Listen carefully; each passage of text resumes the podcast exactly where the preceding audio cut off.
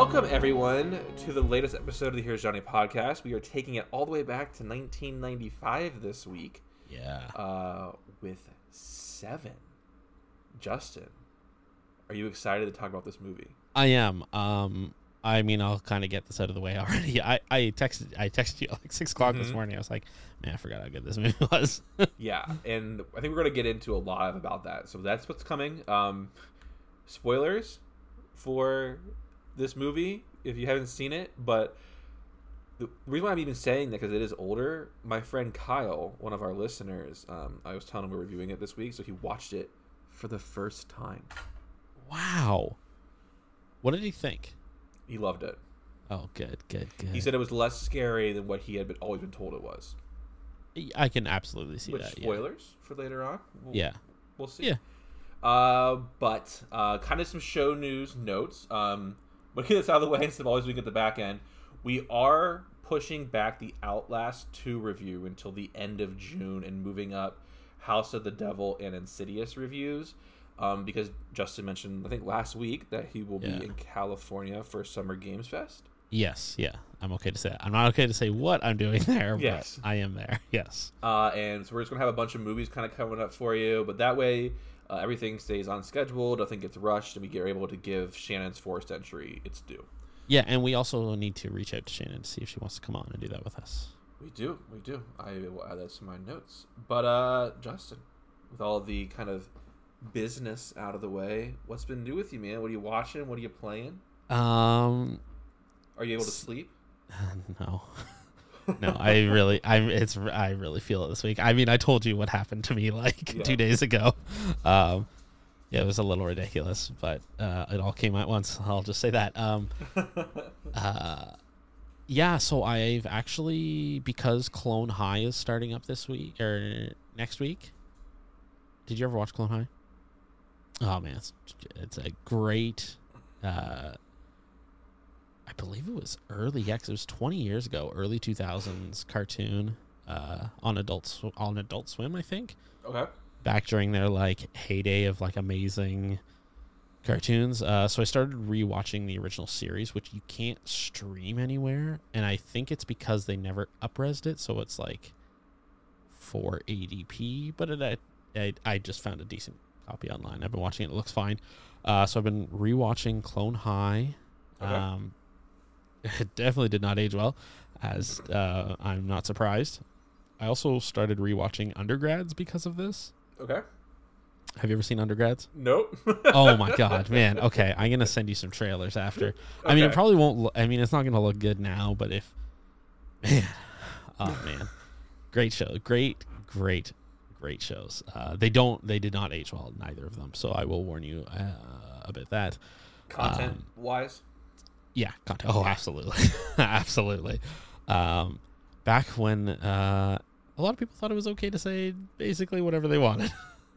yeah. yeah. Uh, yeah. Um, so I've been watching those. Uh, kind of weekly watching. Uh, Yellow Jackets season two. Yeah, we haven't watched any of that season. We need to get back on it. It's good. I wa yeah. I won't talk about it much, obviously. 'cause I don't want to spoil it, but yeah, it's good. We still have to finish The Last of Us. Jesus Christ, Larry. uh, yeah. Um, what else have I been watching? Watching Barry, fantastic show. Um, and then I played some a bunch of Zelda over the weekend, and then Monday happened, and I haven't been able to touch Zelda, and I probably will not for a few weeks, unfortunately, which is kind of a bummer. I'm not gonna Kind lie. of a bummer, for sure. Um, yeah, it's kind of a bummer. um, but other than that, I cannot talk about what I'm playing, Okay. and uh, that's kind of gonna be a ongoing thing until I get back in June. Unfortunately. Um, yeah. What about you, Larry? So TV wise, we watched another episode of Chainsaw Man. I think we only have like two episodes left. I Um, gotta get back onto that. I, I just You I should. know It's really why. good. I would have already had it done if not waiting for my wife to watch with me. she is definitely my mentioning hurdles. I love you, Devin. I know you're sitting behind me. Uh, but yeah, it's great. I gotta finish that. Uh, movies, uh, seven, obviously. Yeah. I watched Transformers: Dark of the Moon. Uh, which one was that? That is the last Shia LaBeouf one and the one where Megan Fox isn't in it anymore. Uh, is I only watched the first two. So the third one is the last one with like Sam Witwicky and that kind of stuff. Okay. Um, I'm real tired of like Michael Bay ish stuff. I'm very exasperated by it. Like it's still got some really cool fight scenes. The story's kind of dumb, but like the fight, like the reason why that movie even has any merit is because the fight scenes are really cool. But I actually moved up in my watch list Bumblebee, which I did watch, um, and that like kind of goes back to the 80s, so before all this stuff happens. It's a Okay. brand new director. When did that come out? I didn't even know that was a movie. 2019. Oh, Um, but it stars John Cena and Hailee Steinfeld. okay.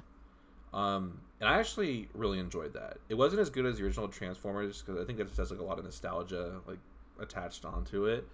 But like, it wasn't like the Michael Bay movies. It was like a thing all of its own, and it was more like a like a like a friendship movie between Bumblebee and Hailee Steinfeld, like her character Charlie. Okay. Um, and John Cena was like the antagonist, but like it was because he didn't understand what Bumblebee was. Because when Okay. Bumblebee landed, he kind of caused a lot of havoc, and he was con- Yeah. confused. But like, it felt more like a movie aimed for like kids and parents, and you know what I'm saying? Like, kind of Yeah, go yeah, and yeah, enjoy it because especially especially Dark of the Moon, like there was some like really like not hidden like sexual shit like just thrown all over this movie oh, of course. and that was a huge bummer. Um, but the Beast Wars movie coming out next month. Oh man, that Beast Wars cartoon was like my jam as a Oh, kid. me too. It's a sequel to Bumblebee. Oh, okay. So it's like, is it still like in the '80s then? No, it's in the '90s. So like all the characters are different because Okay. I don't want to spoil Bumblebee, but there's a reason why the characters are all different. But there is a time jump too. Uh, but I actually got tickets to go see it because it's not going to be the Michael Bay stuff. Like Yeah. watching Bumblebee sold me on it. I I like the Transformers movies because of the nostalgia and the toys and all that. Yeah, stuff. yeah, yeah. Um, but no, Bumblebee was like very cute. Like I think like you could watch it with your kids. Like kind of cute. Yeah. I don't really want to watch it. So, oh, I forgot I watched Jurassic Park with my kids. Oh, that's right. We talked about that. Yeah. Next, apparently next weekend they they agreed they want to watch Raiders of the Lost Ark. So, Gotta get ready for Indy. He's coming back. eh. yeah. Uh, game wise, I've been staying up on my dailies for the Pokemon trading card game. Isn't that ending soon and turning into like Pokemon? This is the new one, Oh, okay, okay, and it, it's a lot better. okay. That's good. Yeah, I actually really like the new interface. I like the way you're able to like purchase cards instead of having to trade for people who are gouging. Like I saved up enough of my in-game currency. I've put no real money into this, but I was able to save up enough in-game currency to build a new deck. Oh, good. and I for me that's what I like. And then over the weekend, I put in an ass load of time into Tears of the Kingdom, and then I had to put it down Sunday because I have book club. But I did today finish Popisho, which was uh, Steven's forced book for book club. Uh, this comes out after book club. It sucked. It I'm assuming. I kind of assume that. Uh, it literally gave me a headache every single time I read it. oh no. The writing was terrible. The story was dumb. I, am going into Saturday's book club meeting, and normally, like when Matt picked, uh, or when the P picked Gideon the Ninth, like I enjoyed it. I thought the ending was rushed, and I was annoyed because he broke one of the rules of not picking a book that starts a series. And as Oh. you found out, it starts a quadrilogy or Yeah. quadrology, whatever it's What called. did what did they say when you brought that knowledge to them? By the way. because everybody hates me, they all just said it sided with Matt, so we didn't get to censure him. but but uh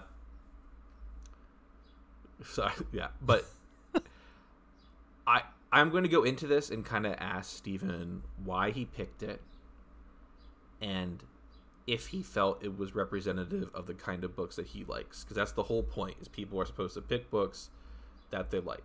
Because even if you're reading a book that like isn't good or you don't like it at least you're kind of getting a glimpse into what someone else likes like the books Yeah. that they enjoy because i really stick into like high fantasy horror like that's like my jam Yeah, me too. Yeah. it was not good, and it was like almost 500 pages, and it fucking it was not fun.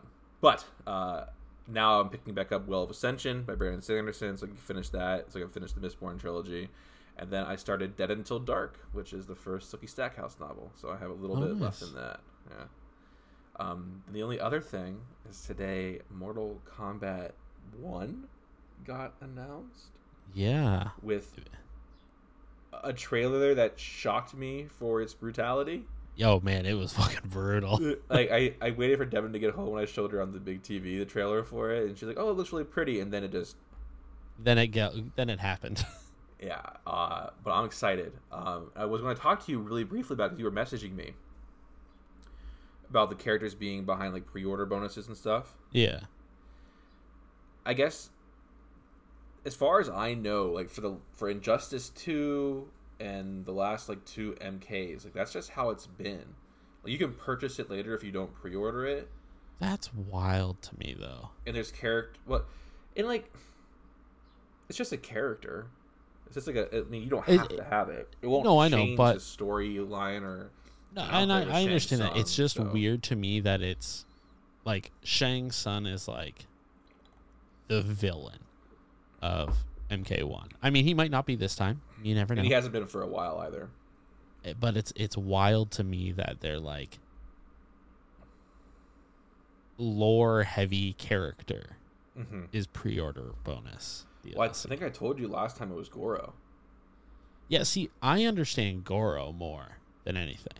Mm-hmm. Because Goro's like, obviously, like, he is important to the series, which is fine, Yeah. but he's not like, he's never like the big bad. He's never like the causality of everything. Yeah, and like I, I told you even before I knew that he was a pre-order bonus that I was going to pre-order this because I know it, I know what I'm getting from Mortal Kombat. I'm getting an amazing fighting game that I really like and I'll play crazy Yeah. when it comes out. Um, Shang Tsung is like a cool bonus. But what about that feel- Jean Claude Van Damme skin for Johnny Cage? What? Yeah, that's also in, that. yeah, yeah. It's like Jean Claude Van Damme as Johnny Cage. That's fucking cool. But like, and the thing is, like with with Mortal Kombat DLC in particular, or fighter game DLC, like at least you know what you're getting. Yeah, no, and I, I understand that, and like oh, like I said, it's Goro is like whatever. That's fine. That'd be Mhm. like if they made like Scorpion DLC pre-order bonus DLC. That's that's fucked up to me. I don't know. It's just weird to me Yeah, that they're like one of their like big bads. big bads is like, oh, you can only play them if you give us extra money, or extra money. or All you gotta do is well, like it. you said later on, you can buy them for Oh yeah, it, I think bucks. it was like three bucks to buy it later on. yeah. Oh, three I know there's a part of me that if didn't have the FOMO that I have so bad, that would wait like six months and just get the gold edition and just get all of them included for like half the price. Yeah, because from I'm I'm not hundred percent sure, but I think it might be that new seventy nine ninety nine. You think you got a bad dude? Do you know how many? Do you know how much video games are here now? After tax, it's like hundred and one dollars for a video game. I was already considering buying the collector's edition because I want that statue. That statue is fucking amazing. Yeah, so like I was already considering doing that. Since I'm going to be getting it on Steam, like being able to like get something physical for it because I, I've gotten the collector's edition for the last two Mortal Kombat's. Oh, okay. What did they come with? Um, remember 11's kind of sucked, but 12 came with the statue that I have somewhere, somewhere. I, I'm looking up to see. Um, when it come when you can pre-order it. Tomorrow. Oh, are you going to do it? No, wait until June. I spent my money for this month already. I am a tapped man. You know this isn't going to be available in June, right? And if not, then that's what it, that's what it's meant. I don't even know how much it is. I have not looked yet either because I, I'm guessing like 120 Guess again. for the Double that. edition. Double that. It's 240 dollars for the collector's edition for MK. Two hundred and forty nine ninety nine. Shut up. Sorry for the typing. Now I have to look at this. Premium Edition, Mortal Kombat Collector's Edition, two hundred and fifty dollars. Well, sorry, Liu Kang, you will not be joining my statue collection. Thank you, Justin. I'm doing the simple version. Yeah. Well, that was easy. Uh, on that bummer of a note, ready to talk about kind of a, a bummer of a movie? yeah, absolutely. Let's talk Seven.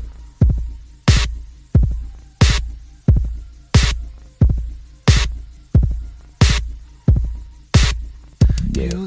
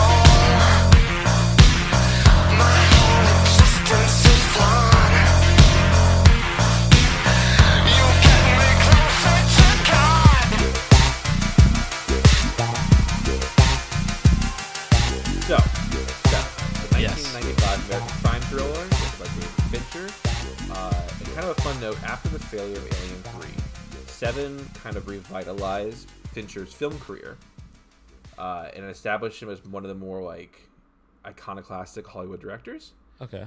He, and the next movies of the next few years that he made that people really know about were The Game, Fight Club, and Panic Uh-huh. Room. Oh man, I I don't know if it's considered a good movie or bad movie. I remember fucking loving Panic Room. Me too. I, I do as well.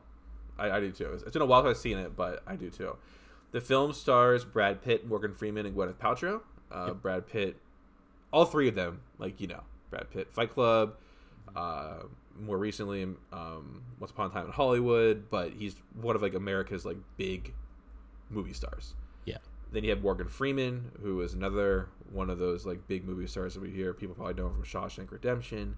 Uh, he also plays God in Bruce Almighty, Oh, I forgot about that.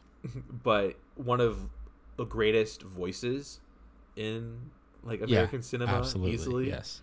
Uh, Gwyneth Paltrow, uh, she is a good actress, um, but more recently she's kind of gone crazy and she's selling candles that smell like her vagina and trying to hawk uh, healthcare stuff to people who don't need it. I knew I couldn't remember, but I remembered she was trying to sell something around her vagina. Yep, it was a candle that smelled like her hoo ha. So there you go. Shot in a budget of just over. Do you know thir- anybody who bought it? No, I considered buying it though. Really? I thought it would be hilarious to have like 50 years from now. I think it'd be hilarious to like, like okay, this gonna Or like give it as a gift or something. or like how how how does she see herself like what does yeah, she exactly. Like, what assume do you it smells think like it smells? Ex- Exactly. Exactly. Fucking i gotta see how much these things are All right, while you're doing that, uh, it was shot at a budget of $33 million and it grossed over $327 million at the box office. Remember, this is for a very hard R rated film with Yes. a lot of gore and a lot of religious criticism. So that's really crazy. Uh, Seven has inspired many filmmakers and is considered influential on crime based films and television shows that repl- replicated its grim aesthetic. Uh, some of those include the film Kiss the Girls, The Bone Collector, Along Came a Spider, The Pledge, uh, the Saw series, and the TV series Prodigal Son. The superhero film The Batman that came out last year has a very similar style and tone, and Rolling Stone said, quote, it's part superhero blockbuster, part 70s anti-hero homage, and part 7 remake. okay any chance I can get to talk about Batman, I'll take it. Seven's use of alternative music by the Nine Inch Nails is also seen as contributing to the increased use of songs in films, such as Final Destination, Laura Croft Tomb Raider, and OG Resident Evil. Okay, interesting. Remember, Manson did the stuff for that. Right, right. Piece of You, shit uh, human. Amazing score for that movie. Uh, you I still listen no to that long, You can no longer buy the vagina candle. Damn it. Yeah, I tried. I was gonna buy you one. It's seventy dollars. In 2002, I would I would uh, do a live smell. Uh, we could record a video. We could do a live smelling. In 2002, New Line Cinema proposed a sequel named Eight with Oh EI, the number God. eight HT, that would be based on a repurposed spec script uh, about a psychic serial killer who is pursued by a similarly psychic detective. The idea was abandoned after the entire principal cast and crew, including Freeman and Pitt, expressed zero interest in returning. Fincher said, and I quote, I would be less interested in that than I would be in having cigarettes put out in my eyes. yeah, uh, I don't blame him. Holy shit, what a bad idea that would have been. well, Justin, the script was made into a standalone thriller named Soulless, which came out in 2015, which was a critical and commercial failure. Oh my god. Uh, and then I found this this article on creepycatalog.com that has 50 trivia items about Seven. Okay. And I was just going to kind of give some until we get bored of it. yeah, yeah, go for it. They have it grouped in uh, like different sections. So the first one is trivia about the origin story. Okay. Screenwriter Andrew Kevin Walker was working as a uh, depressed employee at Tower Records in New York City when it occurred to him that he merely had to walk down the streets of Manhattan to see at least one of the seven deadly sins being committed. And because of that, he began imagining his script. Hmm, that's actually pretty cool. Walker then sent his script to writer friend named David Koepp, who forwarded it to his agent, who was the one who found the buyer at New Line Cinema. After reading the script, Koepp reportedly told Walker that he needed professional help. Director Fincher says the camera work was inspired by the TV reality show Cops, specifically how the camera is in the back seat peering over people's shoulders. I actually really enjoy that like when when they are in the cops, Mhm. specifically like towards the end. Yep. It's just- Yup. Yeah. While filming the sloth victim scene, the actor playing SWAT officers were not informed that the victim was a living person rather than a prop. Their reaction was genuine. So, Dr. Cox, the SWAT Yeah. agent, Oh, uh, yeah. I, I- That's weirdly enough that is a fact I knew. okay, cool. It took Yeah. over 14 hours to put the makeup on the sloth victim. Damn. For the greed scene, Gene Borkan, the actor who plays the victim, was hogtied and wore only underwear for most of the shooting. He was drenched in more than two gallons of fake blood, which was so thick and sticky that his knees became glued to the floor during filming. Oh no. One of the scenes was shot in LA's Ambassador Hotel, where Robert F. Kennedy was assassinated. The film's dark look was achieved through a process known as bleach bypass. When the film was developed, the silver in the film was left intact, which gave everything a brooding, shadowy veneer. Hmm. Cool I mean, it worked. Yeah. Yeah. Uh, actor Bob Mack, who played the victim in the gluttony scene, wore plugs in his ears and nostrils so that the seven crates of live cockroaches that were poured over him in the scene would not crawl inside his orifices. However, according to Mack, at least one was able to wriggle inside his underwear. Uh oh. Oh.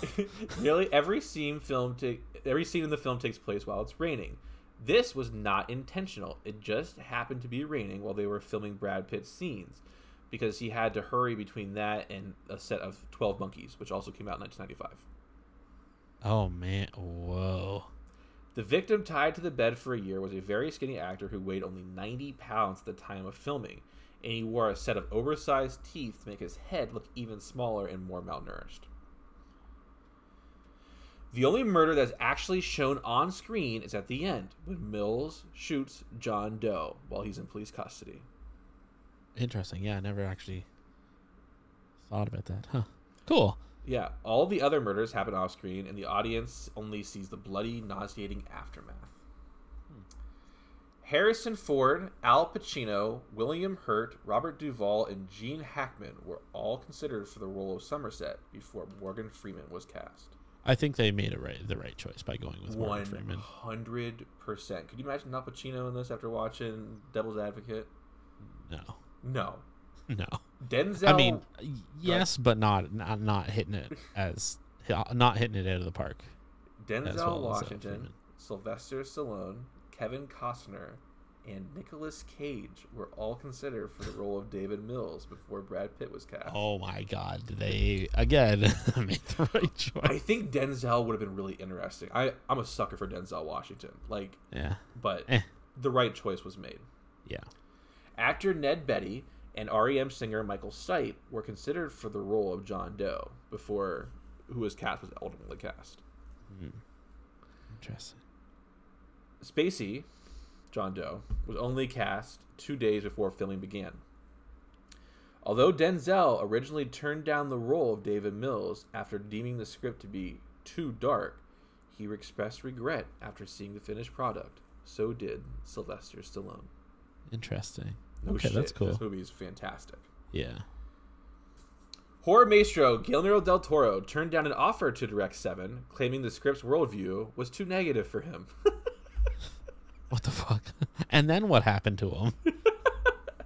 So Fincher, who was the director of Seven, only directed one film before Alien Three, and he fought so often with producers on that project. He said, "I thought I'd rather die of colon cancer than do another movie." Fincher said he agreed to direct Seven because of the script. It's psychologically violent. It implies so much, and not about why you did, but who did it. He called the script a meditation on evil instead of a police procedural. Hmm. Fincher said he wanted the credits to look as if a killer had written them. Success. And whereas most film credits run from the bottom to the top of the screen, this one is top to bottom. Oh, interesting. Okay. Never thought of it. Yeah, I, some of the things you don't think about until they're just like told to you. Yeah. Huh. The word fuck is said in all its variants are heard 74 times in the film, with the majority coming from Brad Pitt. Yeah. Yeah. Absolutely. yeah. Uh, Walker, the screenwriter, named Morgan Freeman's character William Somerset after his favorite writer, W. Somerset Maugham. In one scene, Mills and Somerset discuss Maugham's novel of human bondage. Oh, cool. Yeah, yeah, I thought so too. Uh, Seven was the seventh highest grossing film of 1995. Weird. Very weird. Every building in the first scene starts with the number seven. The sloth victim is found on the third floor apartment. Sloth is considered the third deadly sin. Okay. Interesting. The body count is eight. This includes those attacked for the seven deadly sins, as well as the homicide that Somerset was investigating before he teamed up with Mills. Hmm. After initial reading of the script, director David Fincher highly approved of the film cut to black after Mills shoots John Doe in the head. Then Fincher's agent told him he'd been sent the wrong script. The producers felt the audiences wouldn't like such a dark ending, which would be financially risky. In an alternate ending, it turned out that John Doe did not murder Mills' wife, but he instead sent, but he instead spends the rest of his life in jail. That would have been a That bummer. that would have been a bad ending to this movie. Uh, another alternate ending has a shootout, which takes place in a burning church where Mills' character dies. What the fuck? And another ending has Somerset killing Doe to prevent uh, Mills from doing it. That I can kind of see. That would be interesting, right? Yeah. That would be like a different kind There- of. There's a way they could play that where it would work really well. Since he was already retiring, he was trying. Like, I think there could have been something there with that. Yeah. Brad Pitt said he would not continue shooting the movie unless Mills shooting Doe in the head. According to Pitt, with Seven, I said I will do it on one condition: the head stays in the box. Put it in the contract that the head stays in the box. Actually, there's a second thing too. He got to shoot the killer in the end. He doesn't do the right thing. He does the thing of passion. Huh. Once test audiences approved of Fincher's dark ending, the producers allowed him to go with it. Nice. And one concession that Fincher had to make to producers is instead of cutting to black after Mills shoots Doe, Somerset is heard reading a solemn quote by Hemingway. Oh. All right, and that's it. The rest of it's kind of stuff, but that's like the big things. Interesting. That was interesting. I like that. Yeah, I, I think trivia is fun in the end. so, plot. Uh, very quick summary. Yep. Somerset is an old grizzled cop who's getting ready to retire. Mills is his replacement, and they both get brought onto a case about a killer who is killing people based around the seven deadly sins. Uh, as we dive into it, Somerset kind of gets to meet Mills' wife and gets to know about him. They're kind of learning off of each other, and there isn't really an- any animosity or even like really any friendship. It's more like a respect, like a passing of the torch between the two of them. Because they're both their different backgrounds, they are able to figure out who John Doe is, Yeah. and they're able to kind of hunt him down. So they get him, they capture him, and John Doe. Well, is is that how that happens, or does he come to the police station and go, "You're looking for me"? that's true. I guess I, I was thinking about the police chase through the apartment complex. Okay, and yeah, the shootout and the gun yeah. to the head, and Oh, right. okay. But after all that happens, John Doe does turn himself in. Yeah. Uh, and they're sitting there talking, and they're and they convinces him to take him out to the desert. And so they're out there, and they have the police copter in the sky. and they see a car driving up. And so Somerset runs over to the car to intercept it, and this whole time John Doe's is chirping in Mill's ear. Just like talking to him about his life and all this stuff and about what his crimes were and everything. And it's a, it's a delivery driver, and he hands him a box. And Somerset opens the box. And we don't know what's inside the box yet. But as Somerset is running back to Mills and Doe,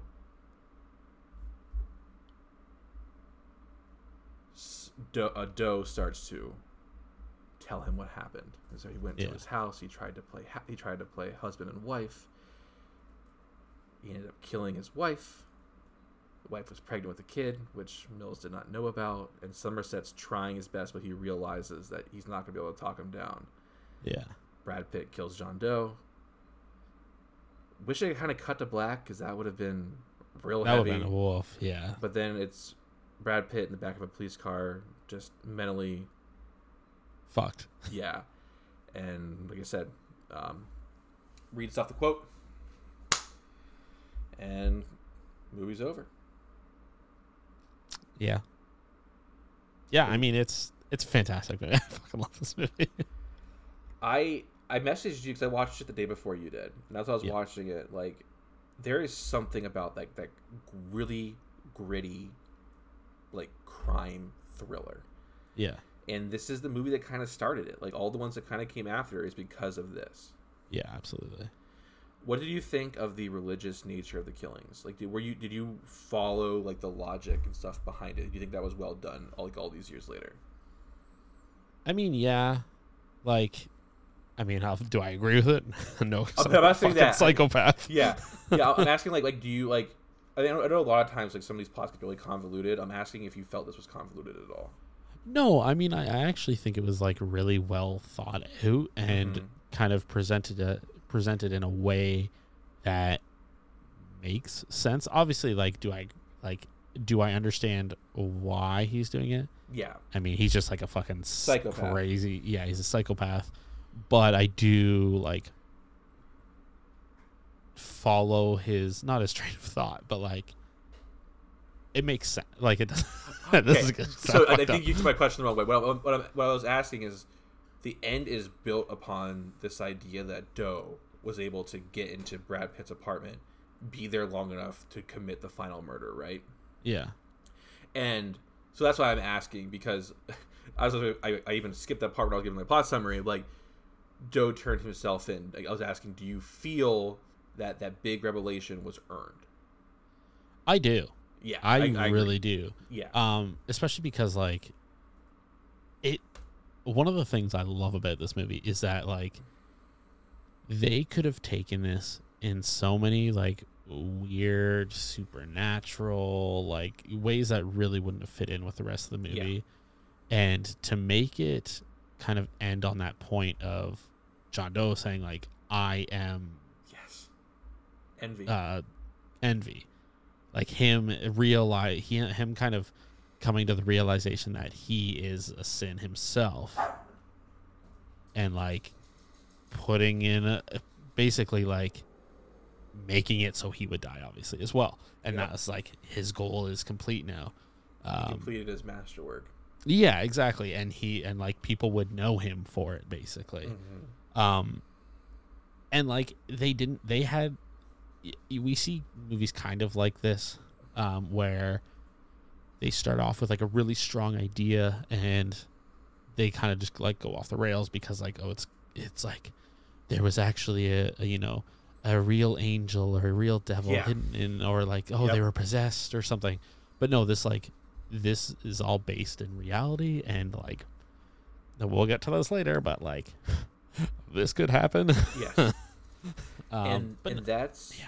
I I fully agree with you. And the reason why I ask you is we obviously we did the Saw series with Rachel and Mars, right? yeah complete, completely uh realistic just just like this movie Well, the first one is though, yeah, the first one yes absolutely and that and this Are you wait? Are you telling me that Saw 3D is not realistic? Rachel's favorite. No, unfortunately, the lovers triangle in the public square is not. But like, I was thinking about the OG Saw, and I was thinking about movies like The Departed, right? Like, there's this really gritty films with all these like twists, and Yeah, the twist being earned. Because I think so much and so often we're given movies or whatever where like all this, like you said, all this bullshit happens and it isn't earned. Like Yeah. this script felt so meticulous. Like the guy being kept there for a year, the yeah, the the fat guy like being like forced to like sit there and eat and do nothing else but eat. Yeah, like the the lust right? Like all, everything that happens is like so set out. And it's really crazy to me that once they are able to figure out like john doe through his like library records right? And they go to his Yeah. apartment how like things start getting messier. Yeah, you know what i mean? But he's even even then he's still ahead of them. It's not until he turns himself in that they're able to kind of go from there. Yeah, and it's just a really tight script and i like when movies or games or whatever like hold to like we aren't giving a happy ending just because that's what people Yeah. want yeah. It's it's like it's giving like a more. It, it feels like more realistic. It feels more grounded in reality. Where it's like, yeah no, we're not all like walking away with this happy-go-lucky. Like, yeah it's shit not happens. happy it just fucking sucks and that yeah, I mean, I was even thinking about again. I was this movie had me thinking about a lot of things, but it's like I know when we reviewed The Last of Us two, Rachel and I strongly disagree about the ending, right? yeah, Because Ellie gets Abby like right there. It's about to get her revenge for everything, for everything that she's lost because of it. Yeah. And she lets her go. And like I still stand by that. That's not realistic. Like I I, I, I I get that it's happier, but it's not like what humans do. If Brad Pitt didn't kill John Doe in that moment, this movie this movie would have had like it would have sucked. yeah, Like yeah. Well, it would have Yeah. been a bummer. It would have been a bummer. Like it would have been a great Yeah. ride and like mess up the ending. they would have Stephen Kinged it. Yeah, exactly. Yeah. Like I think this, like you said, the Somerset ending could have been interesting depending upon how they played it out. Yeah, that that would have had to, that would have been like they would have had to like really find a good way to play that in. But I do think it could have worked. It, it definitely could have worked if done like if handled properly. Like yeah, it would have been it would have been a tight uh walk, but I Yeah. think they could have done it. but that, that's but I I'm happy you agree. And like again, this movie is not providing you with a happy view of the world. It is not. Oh not. god, no. It is not looking at things through rose-colored glasses, and it could be really hard watch for people because like probably the hardest thing about it, like you said, there's a realism to this that Oh, yeah. fucking sucks. Yeah, big time. All right, I gave it a ten. I wouldn't also gave it a 10. Thing. Yeah, I fucking love this movie. it's great. Cinematography. Uh, this is also really easy. Um, Oh, it's amazing. it Like, created like a genre. yeah, and to th- I mean to think back when they're going to the desert, there's it's like the shot in the back and it kind of like switches back and forth obviously as Yeah. as John Doe's talking and they're talking, but like there's so many iconic shots like even how they frame the box cuz we never actually see like fully inside the box. hmm We never see anything. And- we never see, like we see like a little bit of hair. Yeah, well, exactly. Like they frame it so perfectly, and like, but it's it gives us just enough that like we realize when they do kind of thing. Like there's a lot of like pl- meticulous planning and like very precise shots that I don't know it, makes it like feel more like a complete ride and like The chase You're going on a journey. The apartment complex yes. is when you're describing it right there is what comes to mind for me. Yeah. Because we have three different POVs, and it flips between all three of them in a way that isn't jarring, and you're able to follow the narrative. And when we lose John Doe, it doesn't feel like it was like a trick.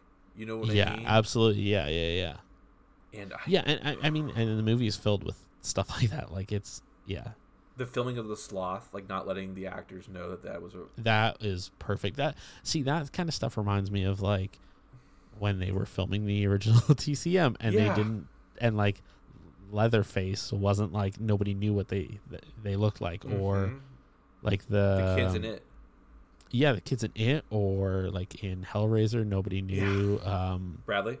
bradley like it, it- it's it's it's weird to like traumatize your actors but That trauma is so well. At least in the in this instance, the trauma is so brief, but what we Yeah. get from that in this scene in particular, like, cause like Dr. Cox is like like a badass SWAT agent who's like he's Yeah. like disturbed, but he's not like freaked out, and his fear then in that moment when it when the body moves is real palpable. yeah because it's absolutely real. And I'm not like I don't think people should be like No, uh, no, that's not what I meant. Yeah, by by talking about it like that, I just mean like it works. like works. It I don't agree with absolutely it, but it works. And one of the things that I love about the cinematography so much is because people know like I'm not a big torture porn guy. It's just not my cup of tea. Yeah, This movie is dark. It is bloody. It is gory. There's a lot of nasty shit in it. But like I said in the trivia stuff, it's all hidden. It's all kind of post. It's all like you're seeing what had. yeah. You're you're you're kind of left to your own devices about like how it happened. Yes, and because of that, like my imagination is a far worse place than what I can see on the TV. Yeah, And James Wan obviously took note of that because he does the same thing in Saw. yeah, Like think back to Oh, that man. original Saw. Like there really isn't any on-screen violence. It's all like implied. Oh man, fucking Saw Tennis coming out this October. I know. I, I forgot about. I need to add that to our to our running list. But like I don't know. I think that Yeah. this and again similar to the plot, this cinematography style created a whole genre. yeah, absolutely. And when you do that, like it puts you on a level by yourself. Yeah, I gave it a I mean there there there's a reason. I also gave it a ten. yeah. uh, there's there's a reason that I mean like everybody's seen Seven and every like it's a highly regarded movie for a reason. Yeah, I mean, Why don't you go first this on audio? okay. Um, I think everybody nailed it. yes, I agree. Like- okay. Um, this is kind of the hard part when like everything is good. It's, It's so, easy. It's yeah, so it's just like it was great. It was fantastic. I mean, I think everybody really like lands their performance in a way that elevates this movie, and like you really feel like each of these characters are their own people and not just like okay, you're you're just gonna be a caricatures or like yeah, yes.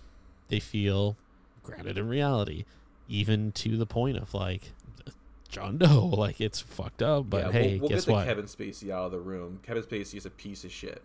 Oh yeah, But as an actor, there are some roles that he was in where he is mesmerizing. Like American Beauty is one of them, and I think this is another one. Uh, I I like Usual Suspects as well. that's, I always forget about him in Usual Suspects. They're fucking right. But like, his performance as John Doe, him turning himself in, the conversation in the cop car heading out to the desert, his conversation with Mills as he's like confessing his Yeah. sin. Well, because that's the thing is we only really get him for the last 10, 15 minutes of the movie. Mhm. And like the fact that they don't bill Kevin Spacey's even being in the movie. Yeah. Which is so smart, by the way. It's Like, so smart. Like modern trailers would have had him in the first fucking scene. yeah, they would have had him like walking into the police station. That would have been like the first thing. And like when when I read those casting choices for both Mills and Somerset, like there's a lot of like interesting combinations, and I think the combination that was most odd would probably be Morgan Freeman and Brad Pitt, because those are like two very different kinds of actors at two different Yeah. like points in their careers too, but they play together Oh, so, Oh, so- well. so brilliantly. Like, And yeah. like I said, like, it's not really like they're friends. It's more like a father son kind of relationship than it is like friends because, like I said, Somerset's retiring. He's heading out, and Mills is this gun hungry, like wants to like get into this area, wants to dive into it, yeah, and like there's this reverence that Brad Pitt has for Morgan Freeman that like sometimes he can't control. Like our first instinct is like we have to get a warrant. We can't just go in here. He's like, okay, okay, okay, you're right, and he just fucking kicks the door down. It's like, sorry, it's open now. And it's just like, there's so many scenes like that, and that is another thing that makes that final sequence so brutal. yeah, Is that like Somerset knows like I can't stop you. Like if the only person who's going to stop this is you, and I I know you can't do it. And it it's it plays through the character and like the pain and like Pitt's trying like you literally feel him trying to like I don't know Yeah. like I yeah, I wish we got movies like this. I think A24 does it every once in a while where it's just like it's not like a cookie cutter. They take risks. They put actors who we know who are good actors and push them to do something different. yeah. And I don't know. Then you have fucking Nine Inch Nails providing the score for this fucking thing.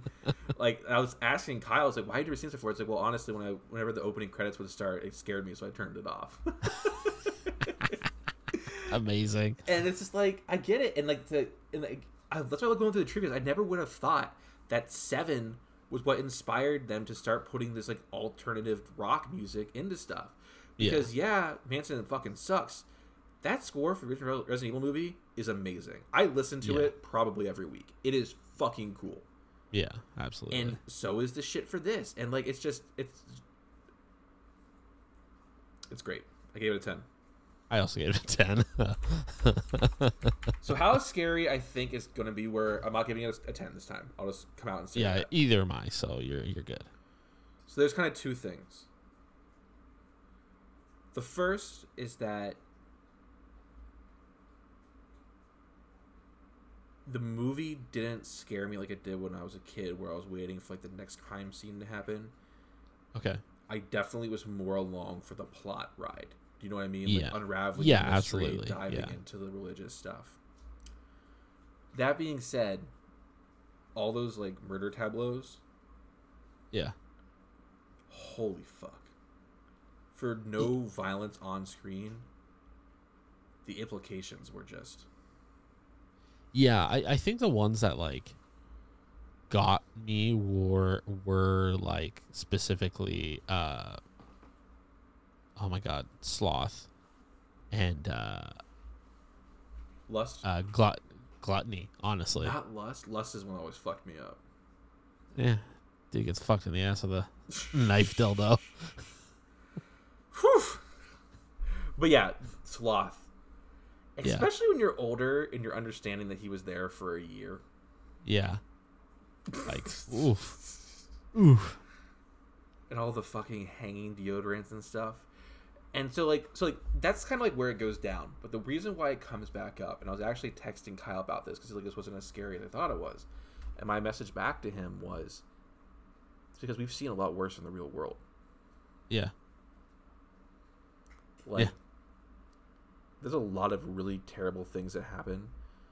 Like in America, it seems like almost every single day there's some kind of mass shooting. Yeah. and I think we've almost been numbed. Where this came out, people thought this was like too far or pushing too many boundaries or however you want to phrase it. And I don't know, like I think it's dark. I think it's grim. I think there's a lot of really heavy shit in it. I think it is scary at times. The body moving, even though I knew it was coming, I still jumped because Yeah, same I mean same here. That so- that that gets me every time. So and it is grim and stuff but if we're being like honest and realistic i think the modern world is scarier. is Yep. scarier, and No, I agree. that's yeah. a fucking awful thing to say. yeah, it's uh, the times have changed. You have any other thoughts for how scary? no, I mean I'm kind of in the same boat. Like it didn't scare me as much as it used to, but I mean there's definitely things that still get to me. But The modern world nothing like sucks. o- nothing like opening Twitter in the morning. Amen. I gave it a seven and a half. I gave it a six. All right, to review our scores, we got tens all the way through plot, cinematography, audio from Justin and myself. For How Scary, I gave it a seven and a half. Justin gave it a six. That gives it a Here's Johnny final score of a 92. First time we've had a 90 in a while, Jay. Yeah, when was the last ninety? Um, let me look. Do, do, do. Last 90 for film. Yeah, actually, if you're looking at film, I'll look at game. The last 90 for film was when we did Nope. Bioshock was the last game. That game was so Resident cool. Evil 4 remake was 89.375, so Because you, pretty hate, it's 'cause close. you hated uh, Ada so much. Oh man, I- yep. Stand by that. Okay, so that actually puts seven in our top ten because if they're tied, I kind of keep them together. Yeah. Uh, it is tied, Justin, with Resident Evil Seven: Biohazard, the video game, Oh, fantastic game. and What We Do in the Shadows, the movie. Nice, nice, nice. Right below it, movie wise, we have The Conjuring, Doctor Sleep, and Jaws, and right above it, movie wise, we have Shaun of the Dead, Scream, and Nope. Man, I want to rewatch Nope. I feel like I need to rewatch that sometime soon. It's definitely a summer movie, so like now is kind of the time. Yeah.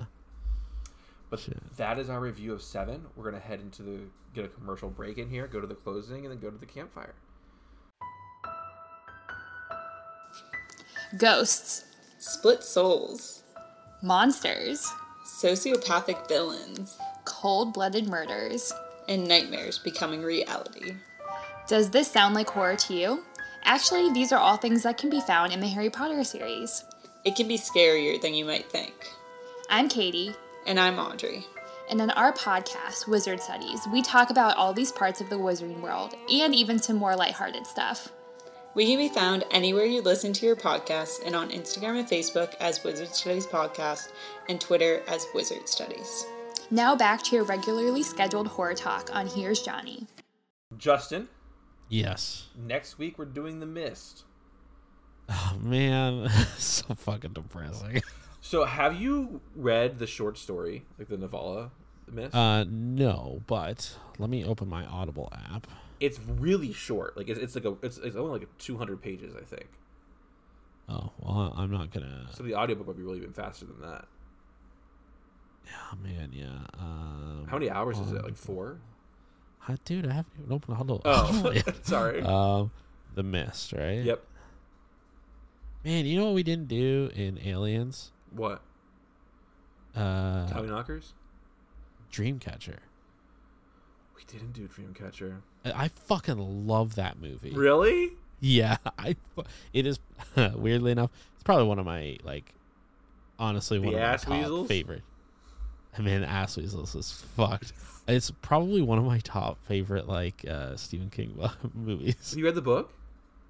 Uh, no, You should check the book out. The book's good too. So The Mist is five hours. Okay. So it's up to you. Um, I will tell I, you. d- I have I have four credits because I haven't used them on anything. So I read the book before I saw the movie. Obviously. okay, Um, the book. Remember how I talked about how it was seven, there's like a happy and a sad way it could have ended, and one felt real, one felt different. yeah. And we said the Stephen King way would have been the happy ending. Stephen King, Stephen King himself. Stephen King in The Mist is a happy ending. Okay. The Mist movie that we're watching. Oh, I know how that movie ends. so that's what's coming next. And then to kind of give the rundown, then it'll be The Last Exorcism, which Justin hasn't seen. And No, I I am not. so excited to watch with you. I I- I'm a sucker for found footage. First off, yeah, I am not. I know. So I'm hoping you like it because it's awesome. And then we're doing House of the Devil, uh, and then Insidious. A little more James Wan on the podcast. Yeah, and there's like a new Insidious coming out. That's Uh-huh. like a It's like a direct sequel to two. Interesting.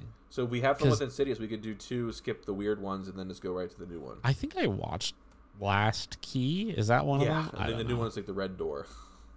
Yeah. f- yeah, f- I don't know, but Yeah. they're bringing back everybody from one and two. Yes, I did see that, including uh, Darth Maul. Uh huh. so I, I am I am intrigued, but that's all we have for this show this week. Justin, any thoughts? No, I'm good. All right, let's head. Uh, well, actually, patrons, stick around. We're gonna head to the campfire, and everyone else, stay scary.